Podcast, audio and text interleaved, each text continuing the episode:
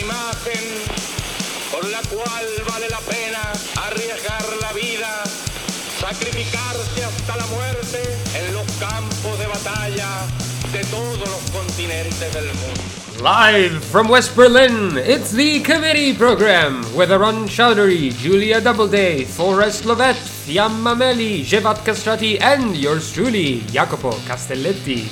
We now join the show already in progress.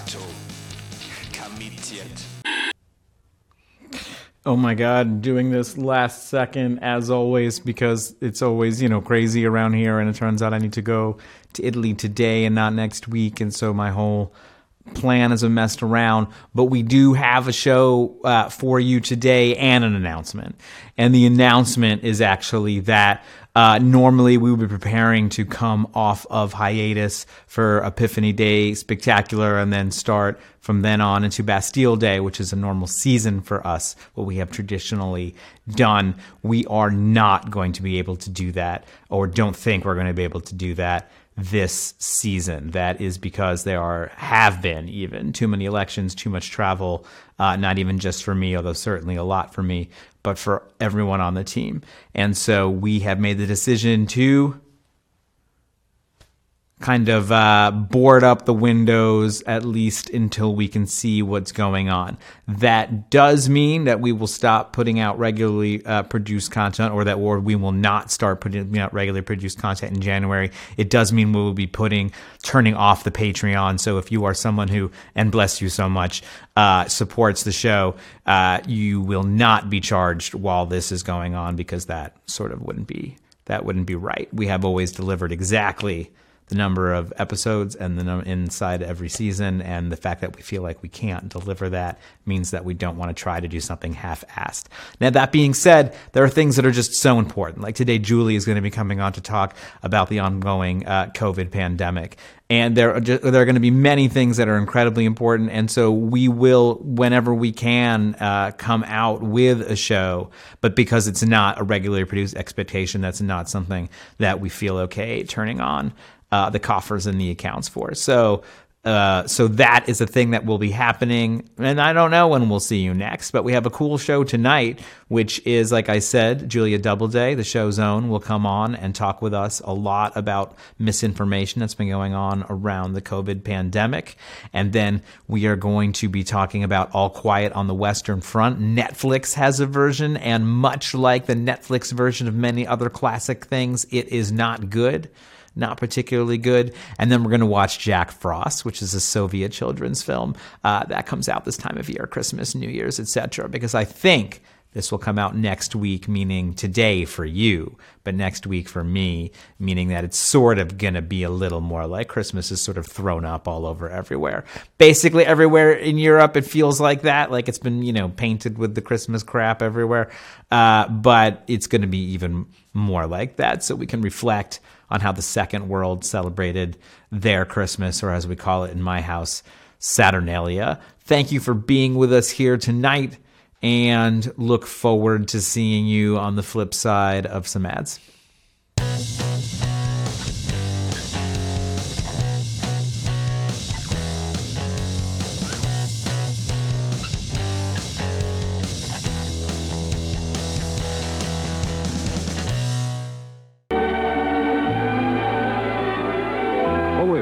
1929. godine.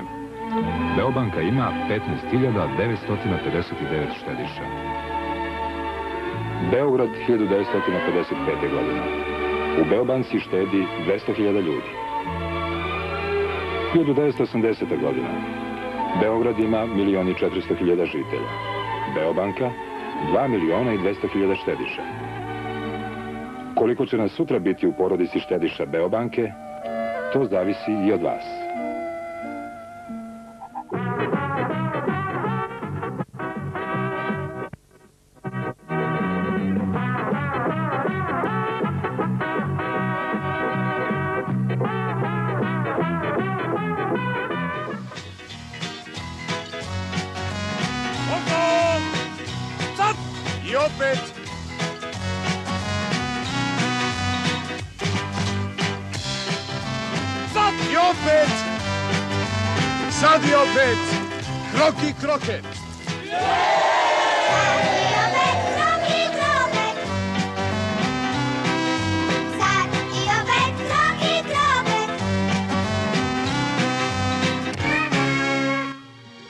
And five. Okay. Were you introducing me, or why are you counting down now? I'm gonna start doing the segment. Yeah, you just started doing the segment. You said I'm your host. When did I you said doing- I'm your host, and then you said five. I'm no no no no. I'm running it through in my head. I'm, you got to pre-visualize and pre-oralize. I didn't realize that you had to Uh, practice saying your own name. This is but- look. I, it. practicing what I'm gonna say. I used to do this every week, you know, and we haven't done this for a while. That's true. I couldn't find my As you'll micro. recall. I couldn't find my microphone. That was, That's the one that exactly uh, what yeah, I mean. so I had to put the thing together. It's I in the bottom of my closet. Oscar. A lot of things had to happen, and the studio had to put together. There's now a big hole in the teleprompter. I don't know if you know about that, uh, because it kind of sloped down. I guess at some point in the last couple of weeks. Hmm. Who knows? You have a knows? Who can say? teleprompter How do you think I'm looking at you right now? with your eyes. No, but like, there has to be something over the camera because I, like I'm clearly using a camera, not a laptop. Okay, I don't know. I don't know, Mister. Worked for the president. I don't know about this stuff. Okay, Xhevat, this is the banter. This was the gold right there. That was the gold. Okay, now he liked it because. I mentioned And he worked for the president. So Hi, and welcome back to your committee program. I'm your host, Arun Chaudhary, and we have a very special deep dive with committee's own Julia Doubleday on COVID, the ongoing pandemic. Uh, in fact, one of the things I was struck by when speaking to this uh, with Julia the other day was she was quoting someone, and maybe you can even start here by talking to us about sort of this moment that we're at of someone saying it's so strange how more people are dying now than they were during this certain stage of the pandemic, and you're like, th- that defies well, the logic of words. So what she actually said was, you know, this was a mommy blogger article about how, oh my god, my kids have been sick over and over and over again. The kind of thing that really should be raising red flags for parents, but they're being told this is totally normal. Um, they've really bought into this scientifically inaccurate, incorrect misinformation, which is so called immunity debt. I will really dive deep into that and how it's not a thing. So if you have been explaining away your children's um, ongoing continual sickness with the idea that um, they're just getting sick because they didn't get sick last year, again, not real, not true. No immunologists are behind this quote unquote theory, which has no scientific evidence behind it. But there is tons and tons of scientific evidence um, behind the idea of post COVID immune deficiency, which we are seeing uh, confirmed over and over again all around the world. And the fact that that's not being communicated to the public is pretty clearly. Um, you know, to continue to defend the status quo where we're all just, it's just normal. It's just normal. We're all going to be fine with 500 to 1,000 to 2,000 uh, people dying in this country every single day of this disease. Um, and it's it's really criminal. But yes, so Let's situate folks. Let's situate Yes, folks. sorry. So one of the reasons that even we're having uh, a, a bigger than normal kind of not just a closing statement where I say, "Hey, we're on hiatus and we're not doing a new season and we're shutting down the Patreon and all of those scary, horrible things." Uh, the reason we're actually doing a much uh, bigger program around this is also to promote your next venture, which is a Substack that you are primarily writing about misinformation, uh, bad science, bad policy, and bad outcomes with COVID and the ongoing pandemic. And so uh, you have written three articles for your Substack, which, you know, please feel free to plug it as much as you want. But what are the subjects of those? How is how why are you picking this? Where are we at now? And forget all the scorekeeping, right? There's all the as you say, there's all this politics, there's all this sort of, you know, people putting their political lives in front of people's actual lives. Just situate us in reality of the moment that we're in. Yes. For someone who's maybe not paying attention and isn't interested in the scorekeeping part. Yes, it's really important for us to get back to reality and engage with what the science is finding. Um, before I launch into a little bit about the the Substack, I just want to say that you know I know that I'm a random person online. I'm not a doctor. I'm not an immunologist, but I am listening to those people. I am listening to the researchers and the experts. And if you have not if you have not been looking into the studies coming out about the long term effects, the post COVID effects, and the cumulative effects of COVID infection, I don't know why you would think that you have a better handle on what's going on than people who are doing those things. So you need to really reflect seriously about um, where you're getting the idea that COVID is safe to contract. And if the place you're getting that idea is from Joe Biden or um, New York Times journalists who are hell bent on getting people back in the office for ideological reasons, please take the time to go on PubMed and look at the actual studies because this stuff is not even controversial anymore. We know this is a very dangerous disease.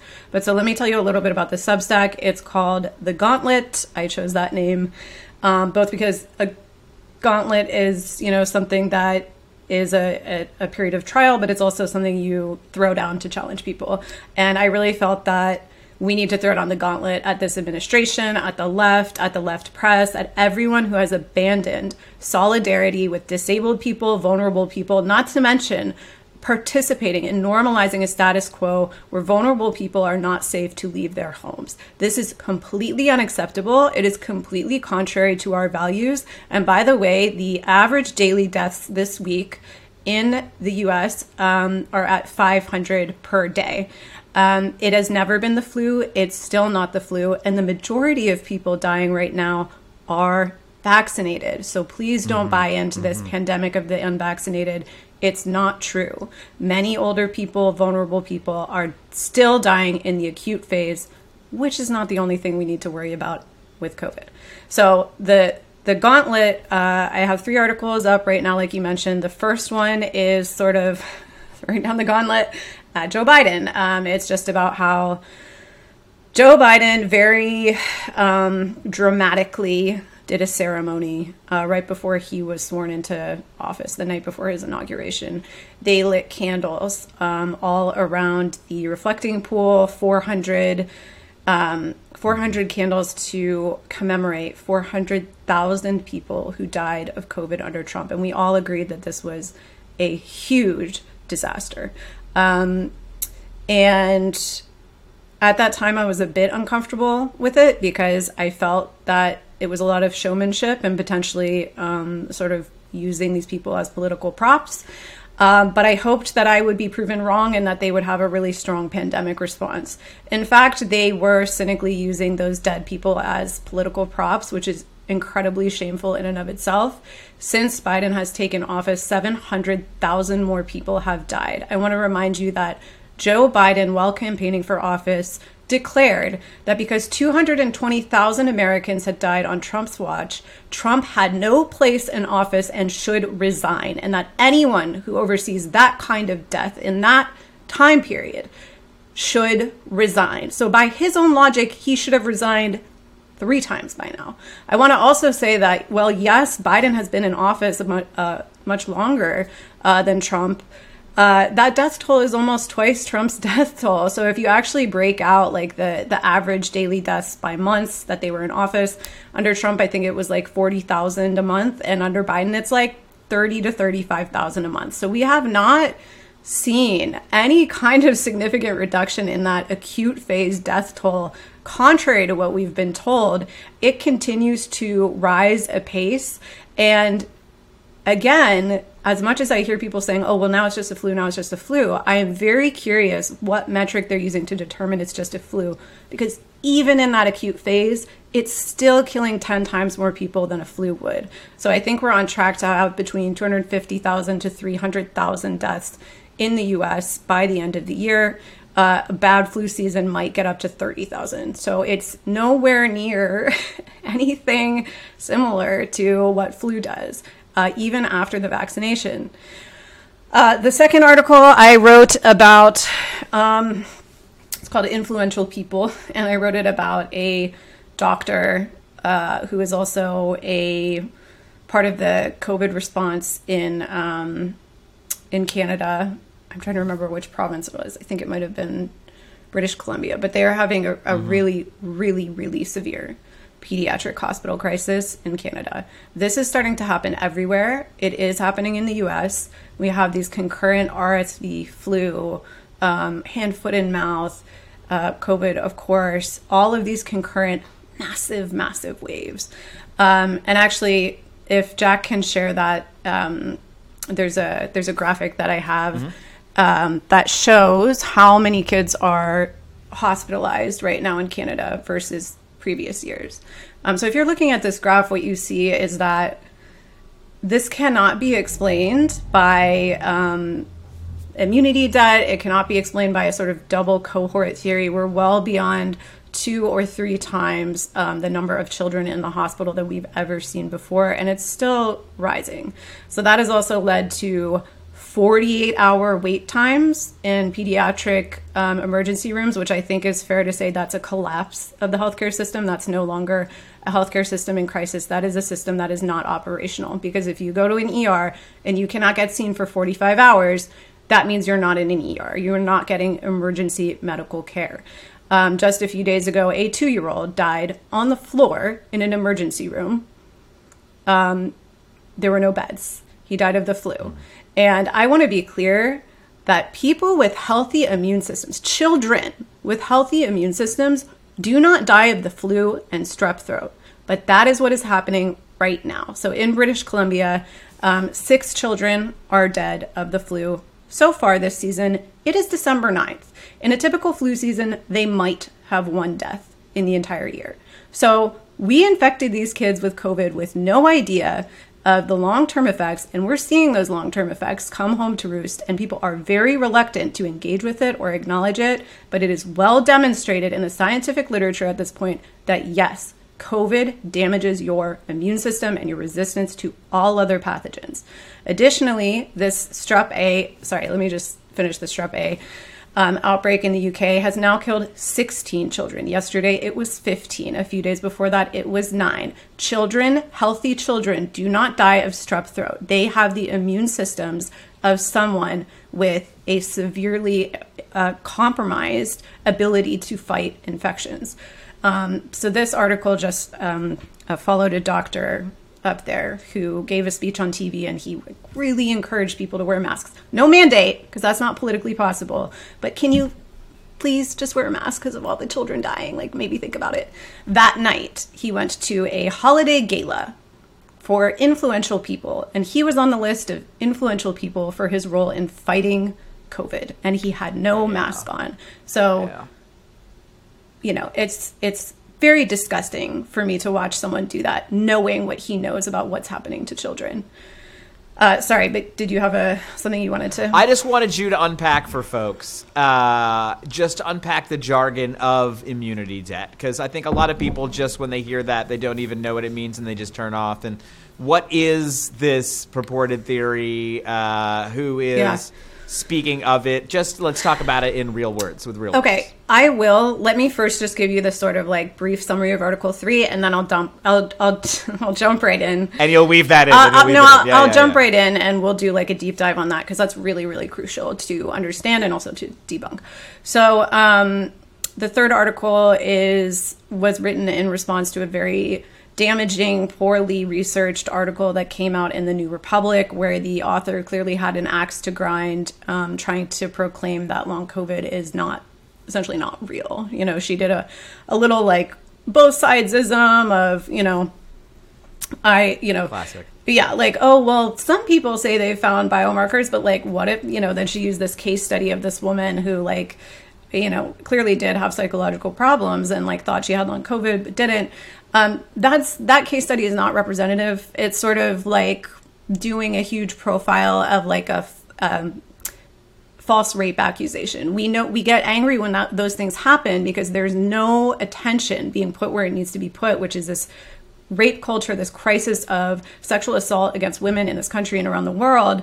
Um, and then people choose to do this, you know, big, huge story about how dangerous it is for men to like Yeah, maybe yeah, yeah. falsely get accused, which like is much, much, much, much rarer. So in this case, it's a decision to highlight something that is unrepresentative to put forward a narrative that minimizes COVID.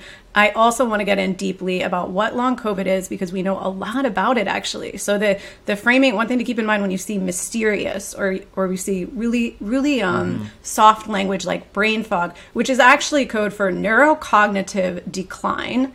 Um, we need to keep in mind that that is also minimizing language. We do have the information to know that this is a serious, serious illness. And as socialists, as leftists, it's our job to really be drawing attention to this. So I that inspired me to write an article. Where the fuck is Jacobin? Where the fuck is current affairs? Where the fuck are these? you know, lefty allies um, on this issue, which is ongoing, which is a crisis, which is the greatest mass tragedy of our time. They are writing articles about whether You've Got Mail, a movie that came out 20 years ago, is neoliberal. I, I don't have words for what a failure it is that you're publishing that and nothing about COVID. Um, so we'll come back also to that. That's the, the topic of the third one is why is the business press, and I'll dig into this as well. Mm-hmm. Why is the business press out reporting the left on COVID? We have Forbes, Wall Street Journal, Fortune Magazine. they often do, Fi- actually, Financial yeah. Times. They have fantastic long COVID coverage, even medical coverage. And the reason is they're worried about the economy. So it's extremely embarrassing that people on the right are more worried about us as workers than we are worried about each other as human beings. Um, but let's let yeah let's get into immunity debt because this is really It's just a word that goes around. it's really dangerous. term. it's really dangerous. Um, I've been calling it ivermectin, ivermectin for liberals, um, because it is pretty much the same thing that happened with ivermectin. Um, you know, you have a group of people who really, really want um, their uh, political leaders to have been correct.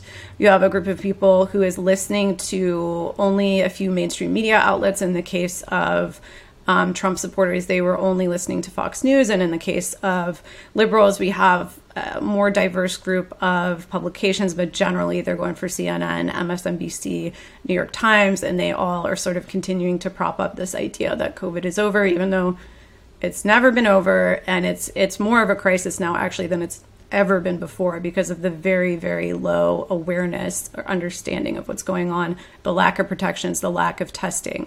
Um, we are we are actually in the most dangerous point of the pandemic and that's something people really need to know. Um, so immunity debt. We are now for the first time because we're a year out from having mass infected all of the children potentially repeatedly i believe it's 90% of all us children have had covid um, and many of them i'm sure have had it many times because we insist on sending them back to these you know cesspools of infection incubation factories. Yeah, yeah. Yes, and people are finally noticing there's something wrong. Like that mom I was telling you who wrote the article that's like, it's so weird. My kid has never been this sick. I saw another mom posting um, on Twitter yesterday. Oh, well, no wonder my kid was feeling bad. We went to the ER. The doctor said he's never seen this before. They tested positive for seven concurrent respiratory infections. That's not normal. That's not a kid with a normal immune system. And I when I say it's not normal, I mean the doctor said I've never seen this before. That should be a red flag. That should be a, a big red flag that something is wrong. So we're starting to see the chickens come home to roost on the fact that there is immune damage, damage done to your immune system after you have COVID. There's not a ton that we know about the long term implications of this, but we do know that a disease that deletes T cells, that leaves you without naive T cells, that is harming um, really vital parts of your immune system, like uh, CD4 cells, CD8 cells, and B cells. Um, we know that this is extremely bad for you and it really compromises your ability to um, fight off other infections. So, there was a study, I want to get the name of the study right. Um, there's, there's been a ton of studies, to be honest. Um, but in Nature Immunology, this made a lot of waves uh, a month or so back. Immunological dysfunction persists for eight months following initial mild to moderate SARS CoV 2 infection. So I'm talking about even in mild to moderate cases, and I'm also talking about long term effects. So the issue there, um, and I, I also want to side note eight months was the length of the study. The immune damage was not alleviated at the end of eight months. That's just when the study ended. So to be clear, it's not like, oh, you have immune damage for eight months and then you're fine. You have immune da- damage for God knows how fucking long, but at least eight months. Um, and the issue here is that our Let It Rip plan, which I've said over and over again, will not continue because it just fucking can't. And that's what the science says. Um, our Let It Rip plan is that your kids are going to get it every four to six months. So let's think about this. Their immune system has been compromised. Four to six months later, well within the window that we know it's still compromised, they get COVID again. What do you think happens then? Their immune system is further damaged. We are really, really harming kids, and we are seeing it right now. Um, so let's get into immunity debt, which is the ivermectin explanation. In order to try to continue to keep this train running, because it would mean acknowledging the severe effects of COVID would mean um, the Biden administration and everyone that let this happen is now on the hook for really, really massive.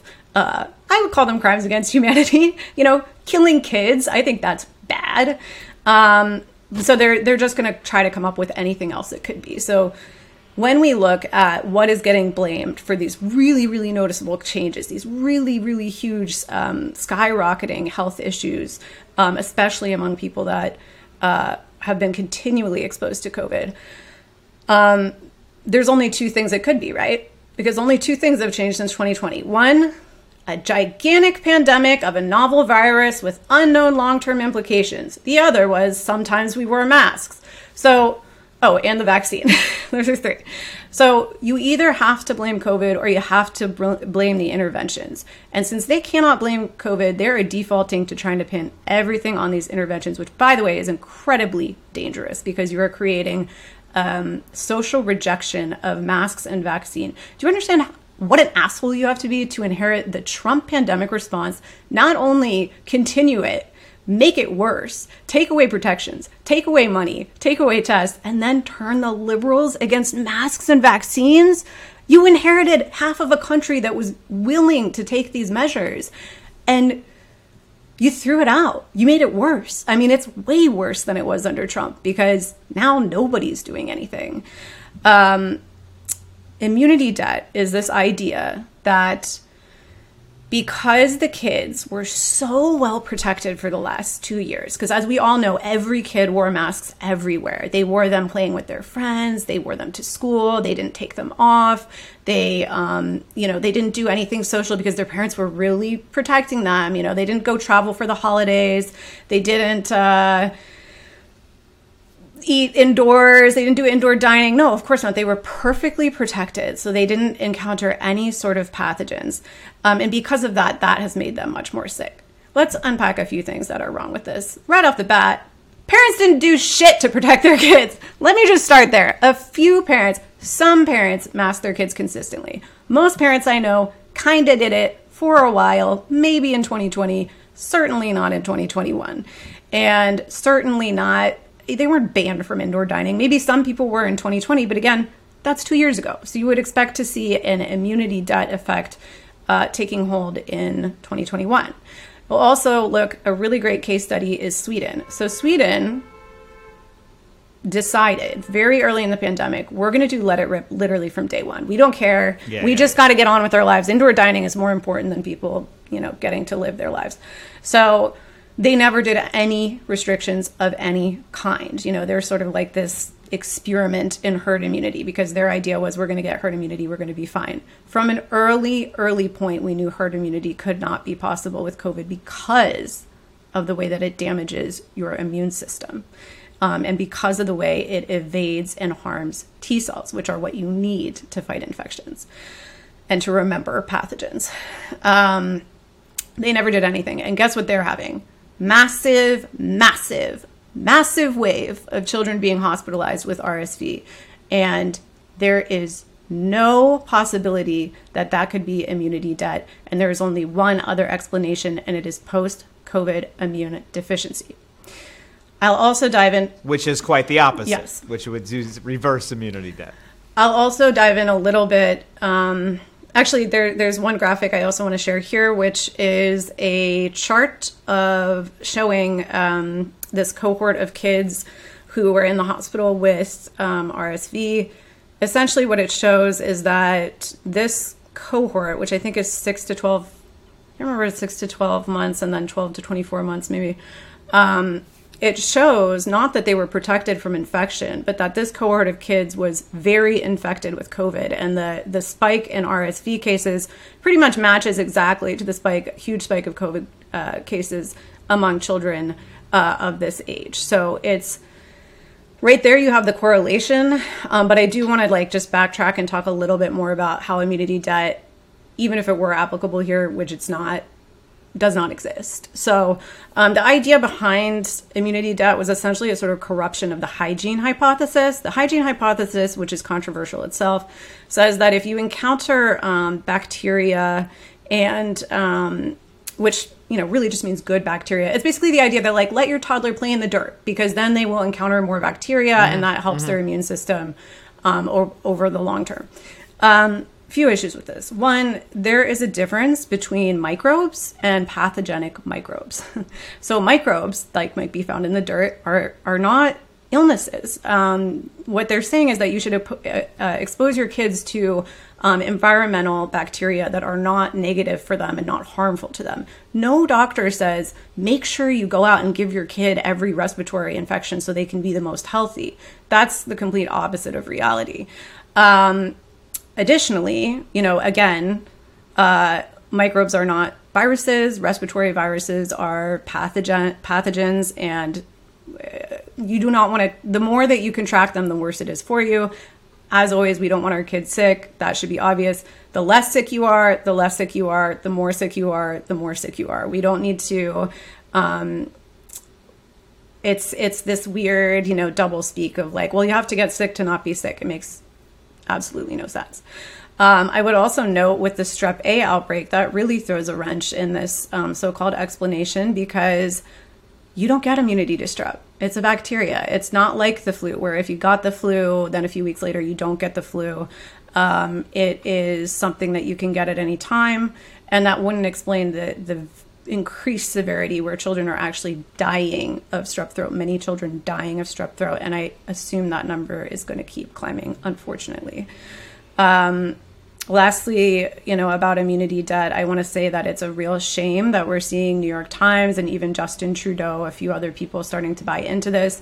That's where I say it, crosses over into ivermectin territory because I'm sure that they have the resources to know, um, you know, that this isn't real. Uh, any any immunologist that you that you um, follow or ask for an explanation of this, they will just straight up tell you this was invented in 2021 it's not real. It's not a concept in immunology. And it's incredibly dangerous. And I think the reason it actually, to me, it actually climbs well beyond ivermectin in terms of danger to the public because ivermectin was really only believed by a small subset of people. And it was really only harming the people who were eating horse paste. Um, this theory, theory, uh, the implications of it are absolutely uh, so destructive. They're so destructive because the implications are not only that it's fine to get COVID, but that it's actually good to get COVID. And that what hurts your children is doing basic measures to try to protect them from illness. This is essentially the state telling you, you must make your kids ill to make them healthy. Um, and again, this is absurd on the face of it, but people are, I think they are very much afraid to acknowledge that they may have harmed their own children. And I think that that is something that mm-hmm. is very hard psychologically to overcome. And it's much easier to just say, well, I, well, I heard about this thing, this immune debt thing. Um, there was a piece, fortunately, we're starting to see more mainstream media debunk this. There was a piece in Salon yesterday. The title is, um, let me see if I can find it. Well, anyway, there's a big piece in Salon yesterday that essentially was just like, here's why immunity debt's a bunch of bullshit, and we interviewed a bunch of immunologists. Uh, there's one other thing I want to mention just to kind of keep clear what we're talking about. There is a, a similarly named concept called the immunity gap that some other immunologists uh, sort of have started using. The immunity gap uh, is is different from immunity debt and and does exist. Immunity debt implies that if you don't get strep A this year, if you get strep A next year, it's going to be really bad. We know that's not true because most people don't get strep A every year. Most people don't get flu every year. Most people don't get RSV every year. It makes no sense to say that if you don't get RSV, flu, and strep every year, you're going to die of it next year. Of course, this is not true. Um, but immunity gap is simply the idea that yes, uh, flu cases and RSV cases and these kind of things were low in 2020 somewhat low in 2021, although that's a little bit hinkier. Basically, in some places, RSV cases were actually higher. Um, in certain parts of Canada at the point where tons and tons of kids were going to the hospital, which means that it was not the number of cases, it was the severity of cases that increased. I think at this point we now actually are well above with, with more and more cases, which isn't surprising. Um, but you know, looking at last year, it's it's not true that nobody got sick last year, and it that's what's hard for me to understand about parents under uh, uh, accepting this explanation because I'm like, your kids did get sick last year. Everyone I know who has kids, their kids got sick in the last year. So how are you accepting this as like, oh, it's because my kids didn't get sick last year? You you know they did. So who are you going to believe? Me or your own eyes? You know, like it's just it's very it's very weird. Um, immunity gap implies that we would have a double or triple cohort effect in the hospitals, meaning that because kids were somewhat protected from flu, more kids might be getting the flu. In that case, you might expect to see numbers that were more like double or even triple.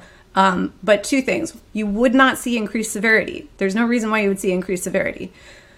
Secondly, um, not only would you not see increased severity, um, but uh, in terms of how high these numbers are, it's well beyond two or three cohorts. I mean that that graph that I mm-hmm. that I mm-hmm. showed earlier, it's it's like nothing that's ever been seen before. I mean that's like at least 10x. I don't know how how high it's going to go, but it's still going up. And my own feeling, knowing what we know about COVID, is that not only are more children going to be dying of strep and of flu and of RSV and of every other you know, mild, formerly mild disease under the sun because their immune systems are damaged.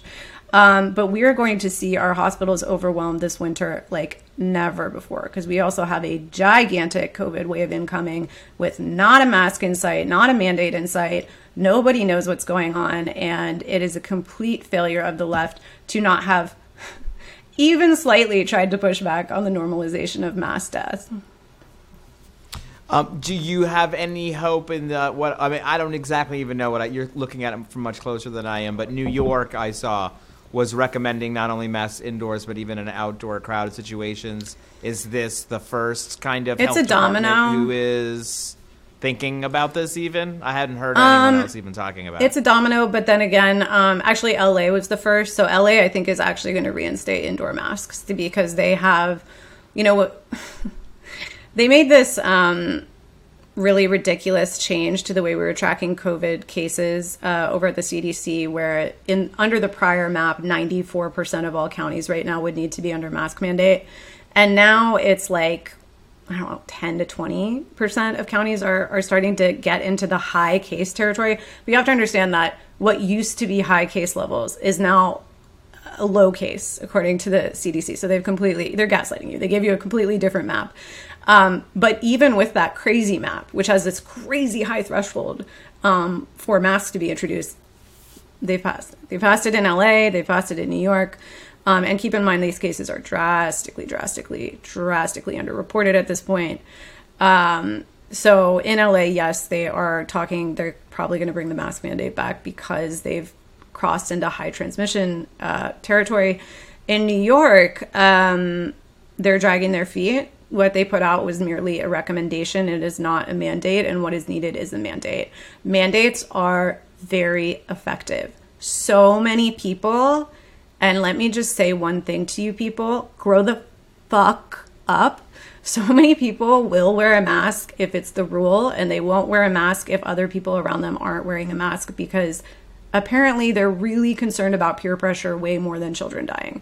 And honestly, again, grow the fuck up, man up, wear a fucking mask. Like I I we're in such a crisis and the bare minimum you can fucking do is wear a mask. I'm not asking for anything super drastic like I know these people are still going to indoor dine. I'm not, but a lot of people are going to. I know these people aren't going to make any kind of massive lifestyle changes, but when you're in the grocery store, when you're on public transit, you are, let me say this in no uncertain terms, you are participating in making it impossible for disabled, vulnerable, and elderly people to be in public spaces. If you are on the metro and someone needs to get to their doctor's appointment who has cancer or who has a kid with cancer, You are making it impossible for them not to get exposed in those environments. As leftists, the bare minimum we can do is to wear a high quality, that means N95 or KN95 uh, fitted mask in public spaces where we know that disabled people are. I saw recently someone saying, well, you can choose to wear a mask if you're going to be around disabled people or immune compromised people. Let me tell you something 25% of all Americans are disabled or immunocompromised, and every single person in this country knows someone or interacts with someone who is. And not only that, every single day when you get on the metro, unless you're doing a huge medical history of every single person you encounter, I guarantee you there's someone on that train that should not be contracting COVID. So do your part, stop complaining, and shut the entire fuck up. Because quite frankly, wearing a mask is easy. It's not hard. And I, I know a lot of people also just aren't up to date on what COVID is doing, and that's why they're not masking. And I'm, you know, I understand that and I hope that you'll get under up to date with what's going on. You don't have to trust me; just look at the medical literature, and you'll make the decision to protect your neighbors.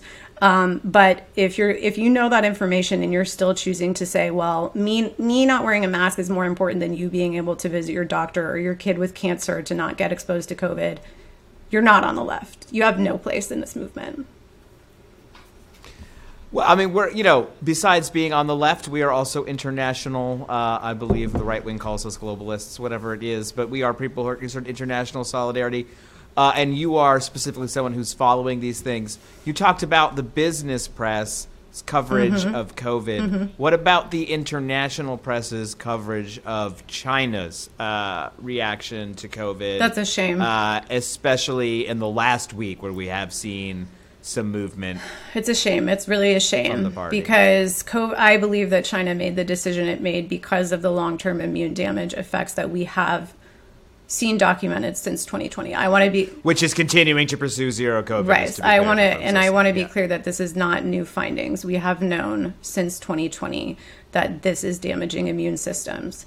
Um, it's really a shame because they're being bullied out of it uh, by the entire international community because capitalism must we must have grist for the mill and we just couldn't leave them alone we couldn't leave them alone and um, they're definitely loosening up uh, pretty significantly. I mean, they still have a lot more in place than we do, but um, I think Xi, there was a quote from him yesterday that was like, it doesn't matter how right we are.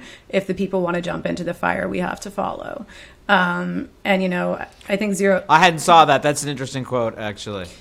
Yeah, I mean, I think it just shows. There's only so much power we have. I think. Well, I think uh, it shows that they are actually responsive to the public in a way that it's been completely yeah. misrepresented over here. That people didn't want to do any lockdowns. Of course, there were issues with lockdowns. Of course, it's hard to be in quarantine. People don't like being in quarantine. Usually, when quarantines are implemented, historically, you don't do a public approval poll about that because it's an issue of security and national health. Like, I, the fact that like I mean, I would say things coming out of the BBC, the New York Times were astonishing, though, right? Like they would have multiple stories on someone who wasn't able to see their dog or something, you know, like these sort of really uh, cloying human interest stories that were meant to undermine the idea of zero COVID policy. And I don't even mean this last yes. month. I mean the know, entire time, many months. the entire time. Yeah. I one of my uh, one of the most really obvious pieces of propaganda I saw was in the New York Times. You know, I always just shudder when I see talk of the deadly zero COVID policy or the you know yeah yeah exactly like say that again, man, slowly because we've killed 1.1 million people in this country and you're talking about incidents where like 5 to 10 people died. Those things are tragic. In no way have they committed mass murder of their own citizens like we have and the fact that like you continue you know they were repeating that there was a protest chant in china that um, they want to go to the movies which i don't know if it's true or not. You want to know who else hasn't been to the movies in three years? Me. Because i can't because there's an out of control raging pandemic that if you go to the movies and you contract it, you are at very high risk for vascular events. You are at very high risk for post COVID immune deficiency. You are at very high risk for damage done to your endothelium and uh, microclots in your blood, which we can get into later. Uh, that's not a functioning society. That's a society where you are purposely mass infecting everybody. You're not protecting them. Um, this is, it won't continue this way, but um, to think that we're like on the right track, seeing the kind of sickness, the level of sickness that we're already seeing this early in the season, um, it's just absurd on its face. But yes, so the, the worst propaganda I saw was they did a piece where they had a, there was a bus who was transporting some ill people to COVID quarantine, which again is where they take patients, give them medical care, and isolate them from the rest of society, which is generally what you want to do with a level three um, pathogen. And um, the bus crashed, and the people on the bus, some of the people on the bus died. And the whole article was like, China's COVID policy is so deadly. They're, they should be rethinking it because of this bus crash. And to me, I was like, that's like saying a school bus crashed in the US, so we should rethink sending kids to school. Like, that literally has nothing to do, like, that's an accident, a tragic accident. Literally nothing to do with the fact that, like, they've saved about six million people at this point. I think if they, I think if they had our death rate, it would be four to five million. Actually, not to not to oversell. Only four to five million deaths have been averted so far. um, so yeah, fuck them. Walk us through these last two graphs that you thought were illustrative uh, for Mm. us uh, in this moment. Okay, hold on. Let me um let me pull this up real quick. I think we do need to get a little into the the um heart Yeah, on heart cognitive attack. time. So, so I think definitely get into the. Let's talk about. Yeah, I mean, we, no reason not to talk about that right now if you don't want to. I think, you know, when we're saying that you are left weaker, I think there's a very specific ways that are helpful and evocative for people to understand what that actually means. Okay. And I think these mini clots definitely, at least they reach me. Okay. When people start talking about them, I'm like, oh, okay. so let's yeah. um let's do two more two more little deep dives and we may go a little bit over but I just I think it's really crucial to get this information into people's heads into their ears to at least giving giving them a jumping off point of what we're looking at. So first I want to talk about long COVID. Long COVID has been portrayed as like what is it? Is it fatigue? No. At this point we have we've studied it so much. We know what it looks like. We know what the biomarkers are. So here are some of the biomarkers they've been able to um, find and, and are now able to look at. Unfortunately, these are not routine tests. So a lot, a lot of the issue is that long COVID patients go to a doctor, they go to specialists, they go to the ER, and they say, "Hey, we did all the normal tests, we didn't find anything, so you're fine." Meanwhile, long COVID patients are like not able to walk down the street. They're like fainting randomly. Many of them are bedbound. Um, you know, and people are accusing them of this being psychological because that there's a long history of doing that with chronic illness in this country, sort of attributing it to you must be crazy.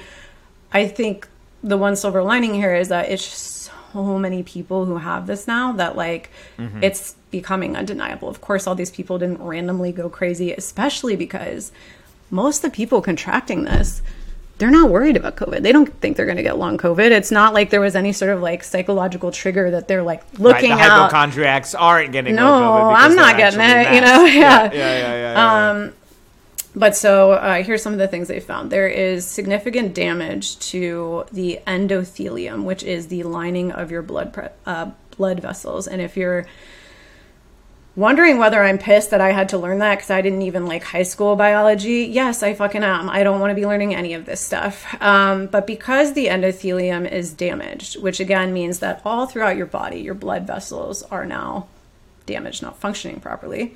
Um, the way the body attempts to heal that is by clotting, so increasing the clotting factor in, in Yeah, your in yeah, your yeah, blood because sense, right because usually if you have a cut or an injury, it's like okay, we'll just clot this.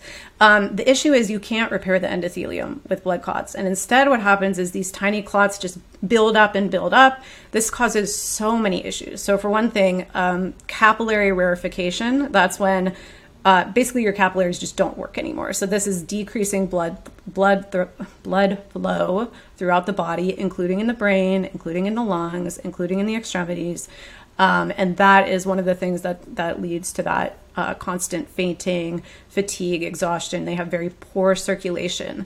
Um, another thing that happens with the the microclots is that they actually can um, develop into larger clots as they sort of like stick onto each other.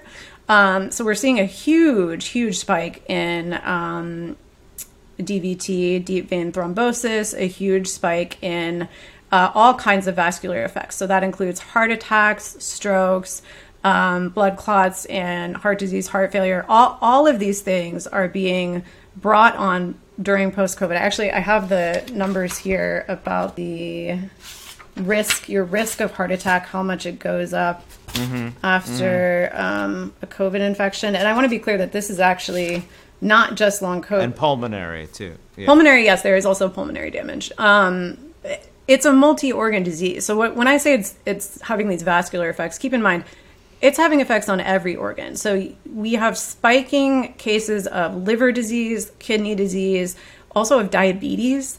So um, and and of cancers, which goes back to the suppressed immune system. So, uh, 30 days, between 30 days and a year after, this is a recent study, between 30 days and a year after recovery from COVID, even in mild cases, survivors were 52% more likely to have a stroke, 63% more likely to have a heart attack, and 72% more likely to develop heart failure. Um, so, some of these people who are having these heart effects may or may not have uh, symptoms of ongoing COVID. So, like post-COVID symptoms, long COVID symptoms. We're not sh- we're not sure why some people uh, seem to have like the the microclotting effect, and why some people just seem to be fine and then they just drop dead of a stroke or a heart attack. Um, I want to sidebar on the strokes and heart attacks and say that this is really well beyond debate. We know for sure that it drastically, drastically spikes your risk of vascular event the year, at least a year following COVID. Um, and what we're seeing is we are seeing that reflected in the excess mortality data. So in Australia, they just came out and said their excess mortality is 13% higher than pre pandemic levels. And they're like, we can't fully explain it because it's not all COVID does. Uh, I can explain it. Uh, it is the post COVID effects, including heart attacks, strokes, cancers, diabetes, and liver failure, kidney failure, everything. Um, but uh, actually, in that article, I want to I want to also stress that 13% is not a normal. It's not a normal uh, just like variation. What they said in the article was that one to two percent is the most they've ever seen, and like the highest is you know like the worst flu season ever. It was a two percent excess mortality. So this is it's actually along with the business press, it's the actuaries that are really ringing the bells here. It's just the the book the book pusher like accountant people who are like this data is really fucking weird. So like it it's you know strange times and strange bedfellows but but that is where we're getting that data is from like life insurance employees that are like our life insurance company is going to go out of fucking business because everyone's dying at a very early age. Um sorry let me circle back to uh the the heart and blood issues. So that I did want to share a photo um, that shows what blood in a post-COVID, long COVID patient looks like. Um, so in this photo, you'll see this is shared by uh, Dr. Wes Ely, who's an ICU doctor at Vanderbilt. He's also an expert who studies COVID and long COVID. He's been sharing images like this for awareness. This is a patient who is actually on anticoagulants at the time that their blood was taken. Um, and you can see that it's incredibly tacky and sticky, which, um, you know, uh, indicates that there's this high level of clotting in their blood. So, a disease that turns your blood into glue is not a cold, it's not a flu. This has nothing to do with those things. Um, and you don't want to get it. And specifically, to head right into that other chart, you don't want to get it multiple times. So the last chart I want to show you is um, this is a recent study where this has been confirmed a few times, but this was a, a really big study where they showed that your risk of any negative outcome, that includes hospitalization, long COVID, um, heart attack, stroke, a- anything that could happen post COVID, it increases, and of course, death. It increases with each infection. This is the opposite of what we would see with a typical disease like a flu or a cold. Um, if you were to contract something you've already had, you have some immunity built up. I think if I were to name one piece of misinformation that's been absolutely central to um, constructing this completely unscientific COVID response, it's that I believe that Biden and the people around him do not understand at this point that herd immunity is not possible. Long term immunity is not possible. Hybrid immunity, not possible. Natural immunity not possible. This is a disease that attacks your T cells. It attacks your ability to be able to fight future pathogens, including uh, COVID in the future. So when you get that second infection, your risk of a worse outcome is now higher. When you get that third infection, it's higher than it was for the second infection, And the sooner the worse. Yeah. and so on and so on. But I, I just really need everyone to hold a couple of concepts in their head right now to really understand why I say let it rip will not continue. I don't say that in the sense that it's bad, it's negative, we should organize against it, it's immoral. All those things are true. I say it in the sense that the science and the math says we will not continue doing it because it's just not possible for society to run this way. So essentially, what I'm saying is COVID carries a very high risk of um, contracting long COVID. Right now, we think it's somewhere between 10 to 20%. I want to also stress that we are still really unclear about who actually has long COVID and who doesn't. It may be that long COVID is merely uh, the presence of viral persistence. So when we think of viral persistence, you want to think of HIV or HPV. These are things you contract, they don't cause problems at first. Later down the road, they cause very severe health outcomes. In the case of HIV, it causes acquired immune deficiency syndrome. In the case of COVID, what we're seeing, um, not only all of these multi risk of organ failure, multi system effects, we're seeing something similar to what happens when people develop acquired immune deficiency. We're seeing, uh, because that virus is persisting in your organs, uh, the same way HIV does, where the immune system cannot get to it. The immune system is activated. It knows there's a pathogen in the body and it goes around trying to fight everything, which leads to autoimmunity, but it can't find what it actually needs to find the virus it actually needs to clear. Uh, in doing so, you ultimately uh, destroy your immune system. That is what happens in long term HIV uh, infection you end up exhausting. It's called T cell exhaustion. Your T cells are now exhausted, so you can't fight off anything. So I want to be clear. I think that people will find it extremely scary, and also they'll probably just dismiss it as fear mongering. Again, I would encourage you to do this reading yourself instead of just assuming it's fine. Um, I want to be really clear that while we don't know the number of people who have viral persistence, and we don't know the amount to which they may be able to clear that that virus at some point. That's what happens with HPV, so that's a hope. Um, but when we're making public policy, and I'm talking about a disease that has the potential to persist in your blood, cause long term immune derangement, which leaves you completely un- unable to fight other pathogens, we must take the worst case scenario as our starting point because if we don't, we cannot afford to be wrong about this. And um, we're we're just leaning into like, well, hopefully it's not true. That's not public policy. That's not scientific. Um, what we are seeing right now completely bears out that this immune damage is very, very real. So Bolsonaro, you're saying, is not going to be a healthy man. He is certainly not going to be a healthy man. No. Oh, oh. So uh, sorry. I want to. I want. Sorry. I must. I must wrap up my my point. Um, let me just say this. Hold a few thoughts in your head right now. COVID is very, very, very contagious. Very, very, very common. And right now, the game plan is for you and your children to get it two to three times every year, which, by the way, is way too much. Even if it didn't cause long term effects, I would not want to have COVID three times a year. Uh, but it does. COVID causes long term effects, which are extremely scary and which we do not fully understand, but we at least know that it leads it leaves you vulnerable to other infections. Uh, three, every single time you get COVID, your risk of poor outcome goes up, your immune system is further damaged, and you are more at risk for a worse outcome. So when you think about those three ideas at once, explain to me what the long term strategy is here because even these motherfuckers who are healthy after having COVID once or twice, that doesn't mean shit. Your risk is going up with each infection. How does the economy function when every single person in the country, multiple times every year, uh, moves further and further toward disabling illness, hospitalization, poor outcome, and long term damage to their immune system, not to mention their vascular system and their heart. Uh, it doesn't add up. And that is the bottom line. I think people really have trouble accepting it because it means we're going to have to make a lot of changes and they don't want to do that. So, you know, the one thing people have been defaulting to recently is it's the vaccine, it's the vaccine.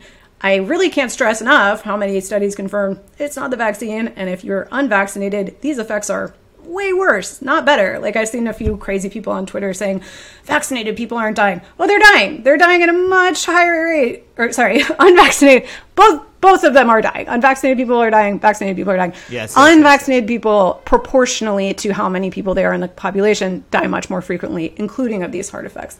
Um, but there was recently an anti-vaxxer documentary that came out called um, "Died Suddenly," and it was documenting all of these sudden deaths that are happening all The name's a little on the nose, I have to say. yeah, sure. Um, we can all be art house directors, but um, uh, it was documenting all of these heart attack strokes that we know are happening. Uh, and the rebuttal in the press was just like, oh, this isn't real. That's not helpful. You are pouring gasoline on anti vaxxers by not coming out and saying, no, it is not the vaccine. It is COVID. It is post COVID. We know for a fact that your risk of heart attack and stroke goes up significantly after each COVID infection. That is what needs to be the headline. Because they're not willing to admit their failures or to start attracting attention to the fact that COVID never ended and that it's we're in a worse position than ever, they're just letting this anti-vax stuff go wild. So they would much rather um, the entire public become anti-vaxxers than that we stop showing up to work and purposely reinfecting ourselves with this illness because that is less disruptive to them. And I mean, look, and it's uh, uh, a small public. I'm a humble public relations man, so just to add to the politics on the bottom of this horrible policy outcome is the fact that we have made a kind of wellness anti-vax alliance a permanent political faction and force for no reason. We've created a real, real dangerous monster that is interesting in America in the kind of California Marianne Williamson kind of you know neck of the whatever, but is also interesting here in Europe, very specifically in places like Austria and southern Germany and places where we've ta- talked to our guests about eco-fascism and things. This is actually feeding that fire. I, and I think, you know, I had parents who used to be very pro vax, liberal parents messaging me, I heard the vaccine causes heart attacks. I don't really understand the mindset where you just hear that and you don't like look into it at all, but apparently Like, that doesn't sound that. Yeah. Not only does that not sound right, it sounds like everything everyone's ever said. That's super. But wrong. I, I did send her a bunch of studies that are like, here's, you know, that there is a low risk of myocarditis, which is a mild outcome in some young men, and that risk is nine times higher uh, for post COVID. So, like, if your options are get the vax or get COVID, get the fucking vax, man. Get the fucking vax. So, um, and, and get boosted. Oh, one, one other really, really, really, really, really, really crucial piece of information for people to know these issues that I'm talking about, where COVID is good at attacking and evading T cells, it is interfering with the vaccine's long term effectiveness. So when we first got vaccinated, the hope was that it would give it would um, give us antibodies, but then it would also start to build uh, T cell memory, T cell immunity that would give us long, um, durable protection against COVID two things have happened since then that have continued to decrease the eff- efficacy of the vaccine. One is because of the completely uncontrolled spread of this disease. We have new variants popping up left, right, and center. Every every few days, there's a new one. Right now, we're heading into a new wave with uh, five new dominant variants.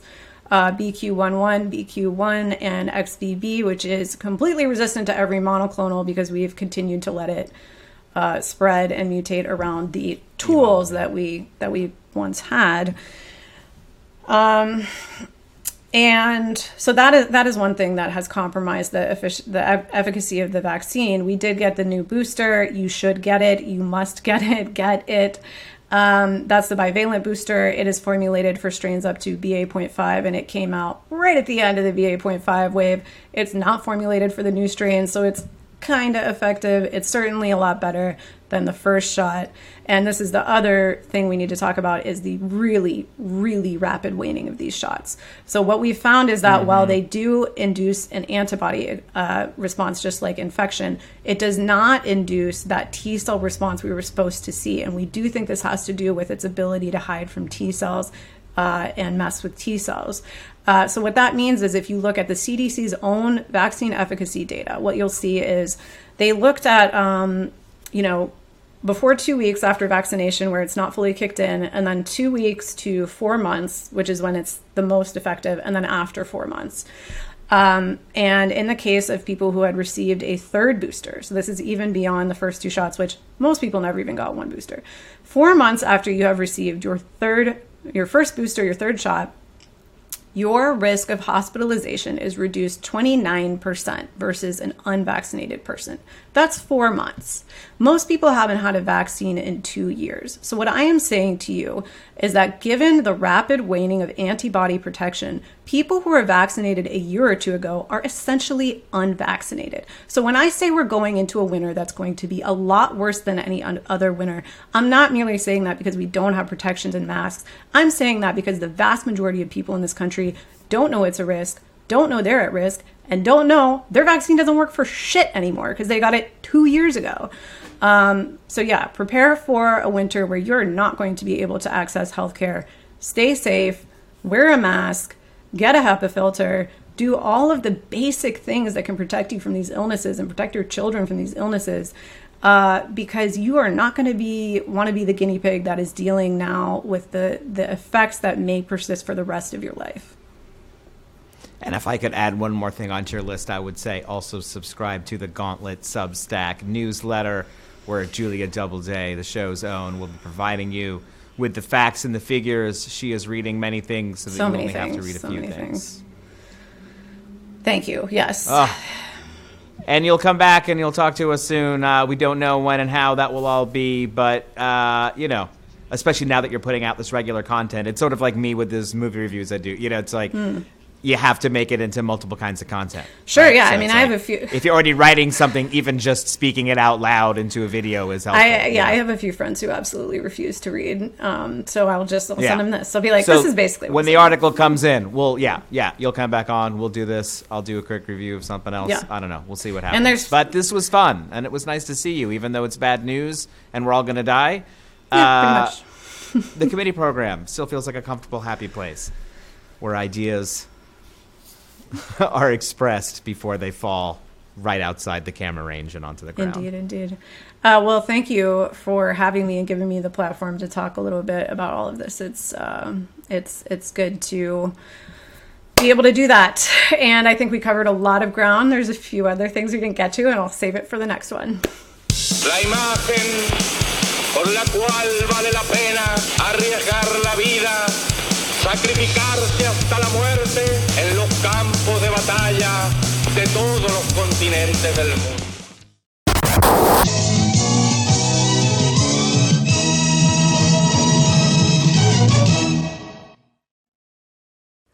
Hi, and welcome back to the committee program. I'm your host, Arun Chaudhary, and this is Committee at the Movies. And today we will be talking about the Netflix version alongside the two Hollywood versions of All Quiet on the Western Front. Um, I was asked to write this by the International magazine, where I have written several other things that we have done on the show together The Orphanage, I think Chernobyl, the HBO series. Uh, and this is another one of those. So I will read it to you now. All Quiet on the Western Front, the quintessential World War I novel written by Erich Maria Remarque, serves as an archetype in the transatlantic world. The pacifist book shows, rather than tells, the gruesome details of war through frank observational writing juxtaposing horror and humor, industrial killing machines and natural beauty, sacrifice and a heaping helping of needless slaughter against the backdrop of an old fashioned society eager and even aching for war. You've all likely written a sentence much like the one above for a book report. It was always beneficial for us the protagonists were German. It made them all the more abstract and hopeless, a safe place to criticize what would be harder or less safe to imagine objecting to in one's own society. And All Quiet on the Western Front is ubiquitous. It was a huge hit when it came out in 1929 and has never slowed down, other than occasionally being banned here and there. It is in the backpack of every seventh grader west of Strasbourg and north of the Rio Grande. It spawned an American film in 1930 and a major television event in 1979. Both, as we will discuss, are highly regarded. It is to this formidable pile that Netflix has decided to insert a two and a half hour technical whiz bang of a movie that adds some valuable elements to the conversation, not only because it is a film adaptation in the German language, but also because it is the only released version since the consolidation of the national security state after the attacks on Al Qaeda on, on the United States in September 11th, 2001, which had a profound effect both on the culture industry of our times as well as ourselves as an audience. This is the synthesis and the antithesis of the dialectic at the heart of understanding these films. What are we getting from these films? Who are we getting that from? And what do we bring from ourselves to the viewing of these films? And what informs that, that process of us bringing? This is the critical work we're going to do together in these next few minutes as we talk about All Quiet on the Western Front. The earliest adaptation of the book was released only a year actually after publication in 1930. Lewis Milestone's Oscar winning All Quiet on the Western Front is an extremely faithful adaptation, even including real war veterans in the production. It is still an excellent film and well worth watching. The style is reminiscent of some of what many German directors were playing with in Berlin and would continue when they fled to the US, that is, observational shots through doorways, windows, and other aggressive POV stances. The film sticks with the narrative and sticks with the second company at the muddy front, in hospital beds, back home in tidy German villages. This film would have struck viewers at the time as extremely earthy, authentic, and innovative. But while these techniques went on to be used by many, notably Italian neorealists, this isn't a strong strain in Hollywood dramatic films. Why? Because this is a pre code film, perhaps even the pre code masterpiece. By this, we mean a production made in the brief period of sound film before the studios bonded together and imposed the Hays Code of self censorship to avoid actual government censorship, roughly between 1929 and 1930. A gritty, morally vague manifesto of a film like Milestone's All Quiet on the Western Front would have been given a glossier, cinematic, and less upsetting subject matter makeover, were it to be made even one year later. Self censorship is always the most strict because it deals with what is desirable instead of what is allowed. What is appropriate for a crime film may simply not be appropriate for a war film in this logic, where capital makes as many demands as societal character or national security. By the mid 30s, shamefully, the major U.S. studios were taking cues from the German government about what were and what were not appropriate films to make based on what might not work in the German market, that is, upset Nazis. Needless to say, this would have made for a worse film, but also a return to fantasy would have met with an audience less willing to hear about heroism. Stop me if you've heard this one before. An inevitable but unexpected war breaks out, and what seems like it should be a brief conflict drags out, dividing what would normally be the pacifist left into nationalist tribes that offer nothing to the working classes but death. There is some residual shame at work there. By 1929, the idea that the First World War was the conflict to end all conflicts had already faded and that the globe was rife with rising conflict and gilded age levels of inequality were building rapidly. But the shock of World War I as a useless war hung heavy. Masses of people who participated in the war felt tricked, cheated, and lied to. They were both an obvious and enthusiastic audience for the novel and the film, and they made it an instant classic. This film was intended to be an antidote to all the war narratives that had come before, the blustering, warmongering farces that we came to re embrace after the good war, that is, World War II. In fact, it wasn't until the late 1970s that another attempt was made at All Quiet on the Western Front, this time by Delbert Mann, starring Richard Thomas and Ernest Borgnine. Unlike the 1930s version, it is closely modeled on the order and events, sorry, much like the 1930s version. It is closely modeled on the order and events as presented in the book. It feels very much like the version you study in American schools, with the exact quotes you remember giving the exact prominence in the scenes where you believe that they should be. Although the aesthetics of the 1970s shine through in the occasional off-putting zoom, the technical advances of the area of the era are put to good use in the story. It is able to be more choppy and to take us more seamlessly from the violence of the front to the forced stillness back home in a more rapid way than 1930s viewership allowed. It also won several awards when it came out. The ages of the suffering youth are more accurately represented. Germany will be empty soon, a veteran opines, observing the 16 year olds, now played by real 16 year olds, being sent to the front. This is a post Vietnam film. After the American withdrawal from Vietnam, there was a widespread feeling across the U.S. that all military adventures were hopeless, ideologically corrupt quagmires. This fed into a narrative of national malaise in a decade of American decline. This leads itself to a certain softness that uh, sorry this lends itself to a certain softness that again is maybe only possible to apply a story that is ostensibly about foreigners but in this version of the story everyone is human everyone is in one way or another doing their best that hated training corporal Himmelstoss nurtures great pain. The schoolmaster, who specializes in molding the minds of the young to want to war, knows what he is doing, but seemingly doesn't know what else to do. A novel may contain many moments when subtext becomes text. A movie is usually allowed only one. The moment of subtext as text in the 1930s film is when Paul silently vows to take on the profession of the French soldier he has just killed in a smoking crater. In the Mann version, that honor is given to a scene on the home front, which may be more appropriate to a nation that had just fought a war watching on television sets in their living rooms and not fighting in person. The mother of Paul's dead comrade asks him the only question that matters Why are you alive, and why is my son dead? The Netflix version of All Quiet on the Western Front doesn't elevate these same moments from the novel. It includes many of these scenes, but hammers a different narrative that is more visually arresting, albeit sometimes stylish in that cheap Netflix way. One wonders if the typical German school report on the book is told slightly differently. We are treated to more political specifics than we would be. The Social Democrats will be the end of all mankind is a line that is a line that hits satisfyingly. But many other matters are treated brusquely or not dealt with at all.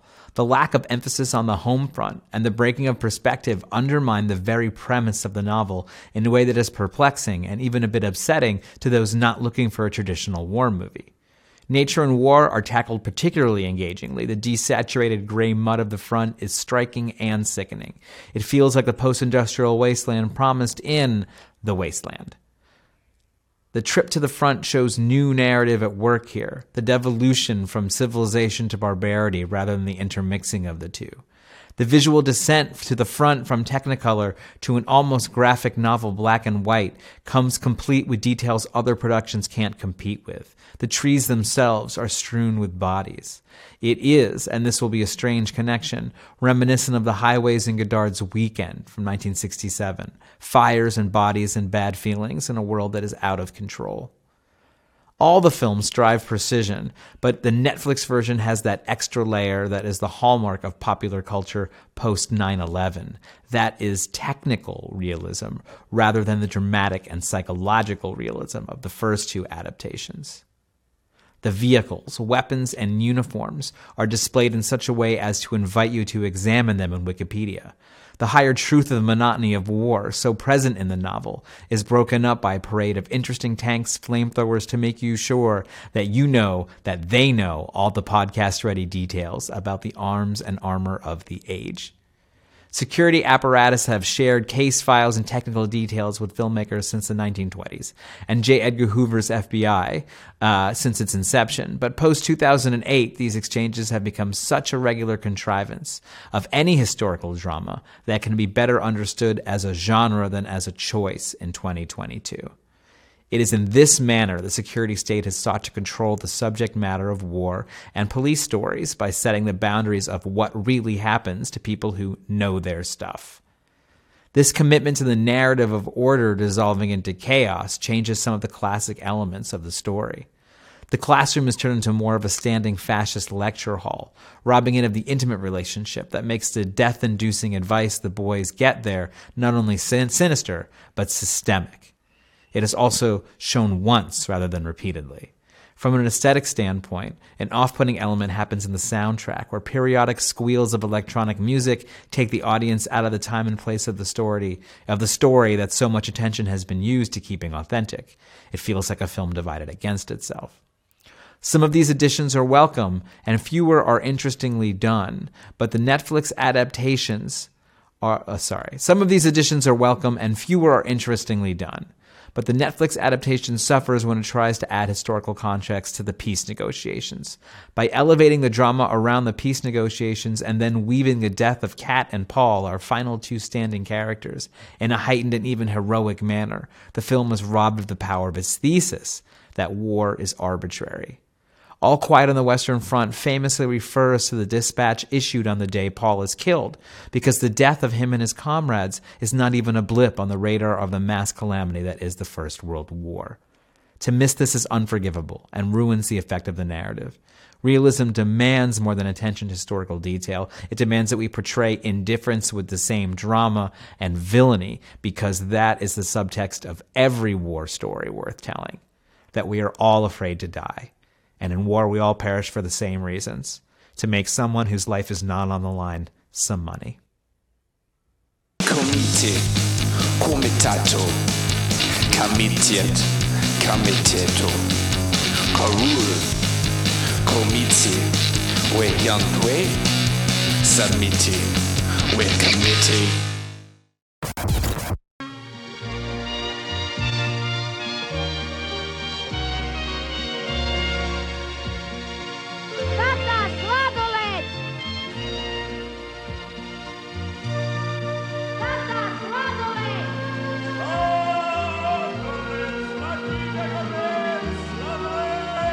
Sladoled.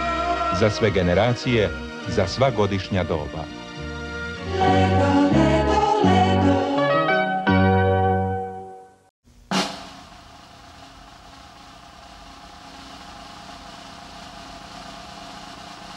It's the end of our broadcast day.